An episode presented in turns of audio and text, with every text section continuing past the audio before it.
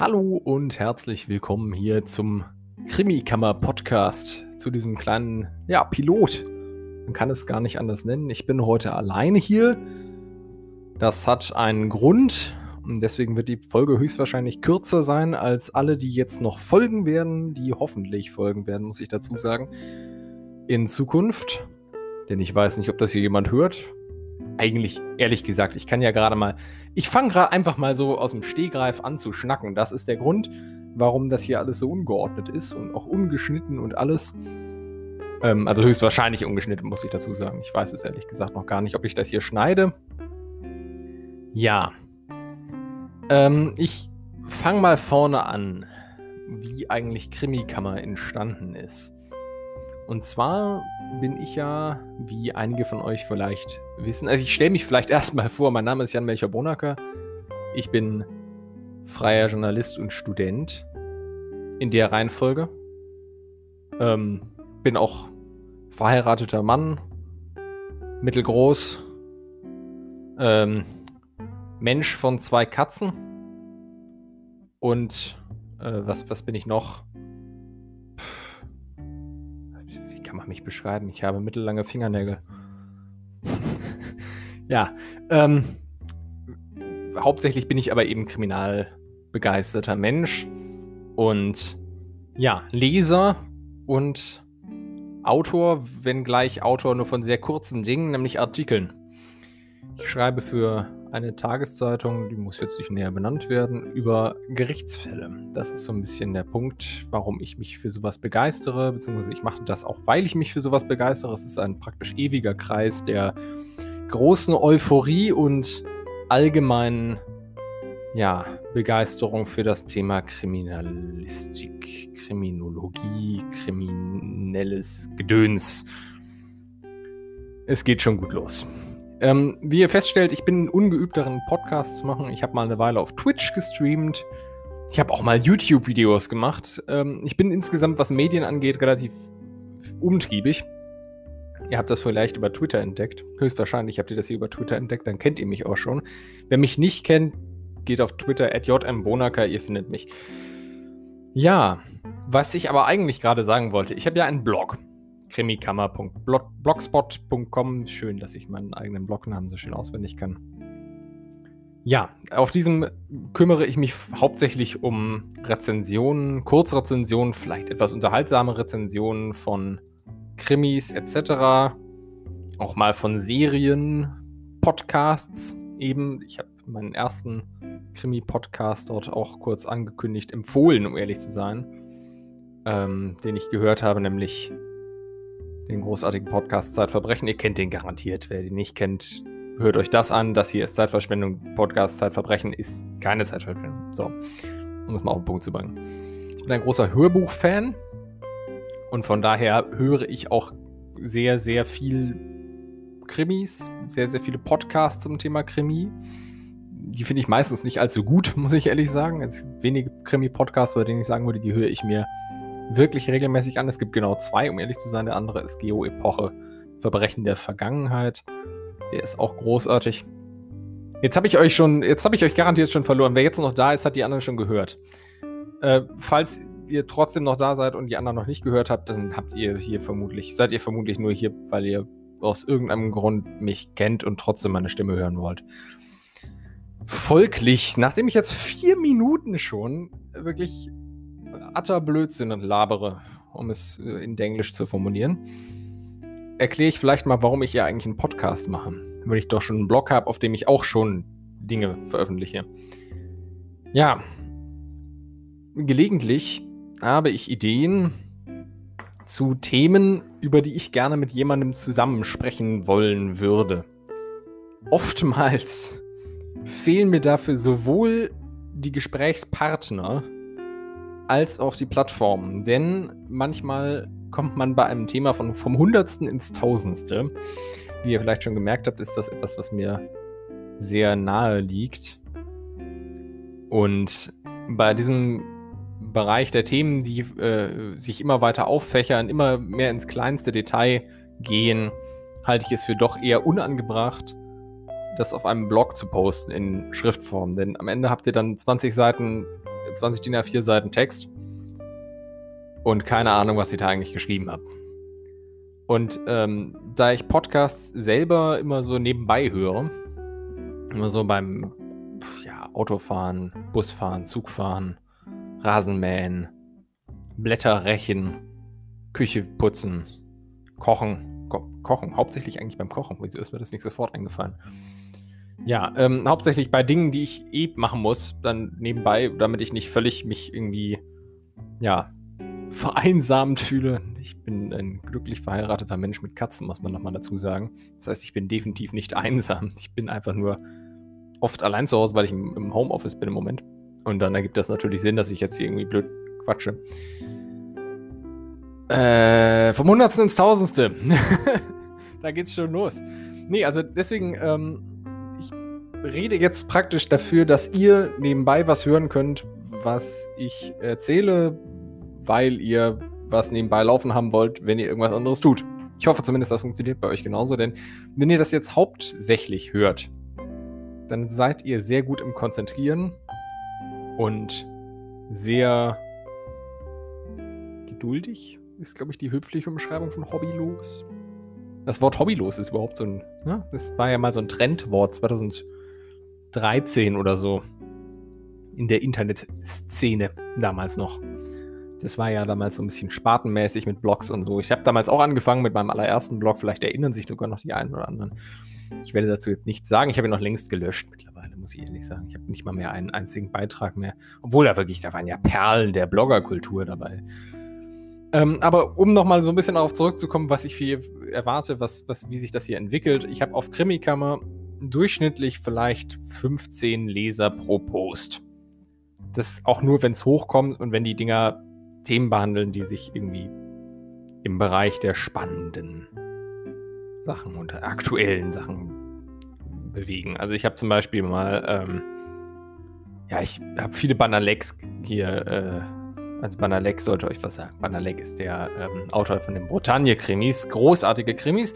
Einer hat mir nicht gefallen und ausgerechnet diese Kritik wird nicht gelesen. Wobei, nee, stimmt gar nicht. Das ist gar nicht diese. Die wird sogar gelesen. Die wird sogar mehr gelesen als die meisten anderen. Dann tut's mir irgendwie leid für den Herrn Bannalec. Aber es wurde auch nur 29 Mal gelesen. Also ihr seht schon, wir bewegen uns in ganz, ganz kleinen Zahlen. Der erste Bannalec, den ich kritisiert habe, wurde zum Beispiel 146 Mal gelesen, weil er von irgendwem auf Twitter geteilt wurde und dann hat es irgendwem gefallen und bla. Ich habe auch mal eine Hausarbeit, ein Essay hochgeladen, das mal eine Hausarbeit werden sollte. Ja, dementsprechend, das habe ich damals hochgeladen, das haben vielleicht auch ein paar Leute gelesen.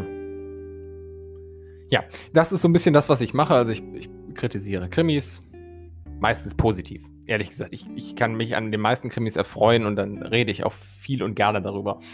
Es gibt auch Krimis, an denen ich mich nicht erfreue, über die rede ich nicht so gerne. Das ist das Problem. Ich mache das dann auch. Ich nehme auch gerne mal einen auseinander. Beispiel wäre hier zum Beispiel Dirk Trost. Nichts gegen Dirk Trost als Person. Er ist bestimmt ein sehr netter Mensch, aber als Krimi-Autor sollte er sich meiner Meinung nach lieber nicht mehr versuchen. Das ist aber, wie gesagt, nur meine Meinung.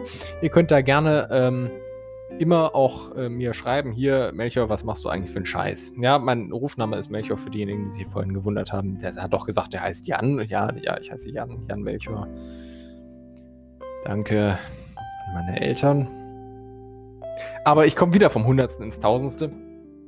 Das, was ich jetzt eigentlich sagen wollte, ist, in diesem Podcast mache ich ja hauptsächlich deswegen, weil ich so ein bisschen was zu reden habe manchmal. Und ich hoffe, ihr könnt euch so ein bisschen daran erfreuen, wenn ich über Themen aus dem Bereich Kriminologie, Kriminalistik und Kriminelles, ja, ein Kompartiment des Kriminellen, es steht in meiner Blog-Biografie oben.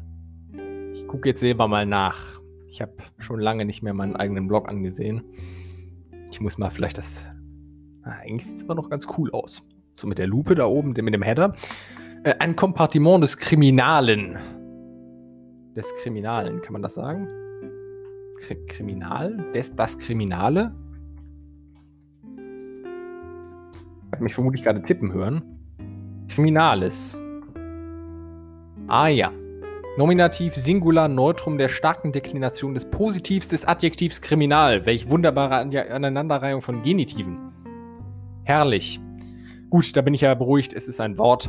Ich war mir gerade unsicher. Als Germanistikstudent und Mensch, der hauptsächlich sich mit Wörtern beschäftigt, war ich mir unsicher, ob es das Wort, das ich selber in meiner eigenen Blogbiografie geschrieben habe, überhaupt ein Wort ist.